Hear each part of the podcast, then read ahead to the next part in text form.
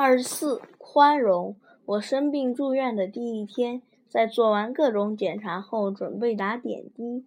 一位年轻的护士推来一辆小车，上面放着配好的药液。他把药瓶吊好，开始给我扎针。也许是新手，也许是见妻在一旁压阵。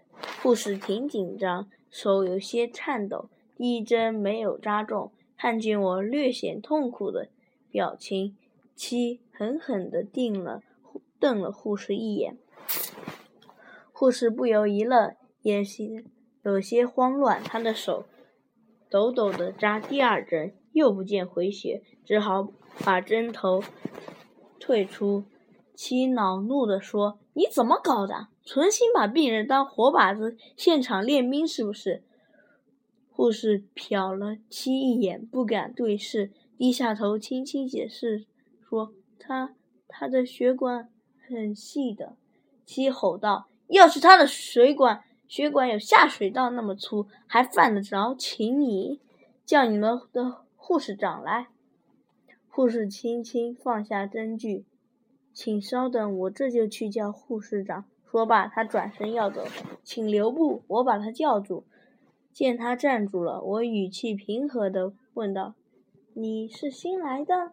护士那白嫩的两颊微微一红，点了点头。我拿起针具，交到他手中，鼓励地说：“我的血管是细一点，一回生，二回熟嘛。来，再扎一次，我相信你会成功的。”他接过针具，感激地看了我一眼，别有信心地弯下了腰。我轻声指导说：“你左手将我的皮肤绷紧，右手把针头扎进血管时要使劲儿。对，对。”护士果然一针见血，其紧皱的眉头舒展了，脸上有了笑模样。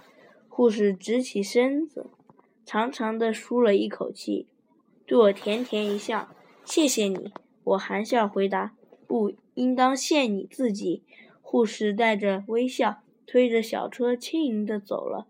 望着白衣天使远去的身影，其叹了口气：“还是你行。”我拍了拍七的手背，待人宽容是做人第一要义。你那么凶，不把人家吓坏才怪。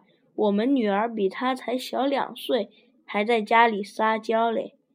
七换过话题，你几时学会了扎针？我一脸认真的说：“书上是这么说的，你没听说吗？”许多游泳教练连自己也说不会游呢。七听旁大笑，我也跟着一道笑。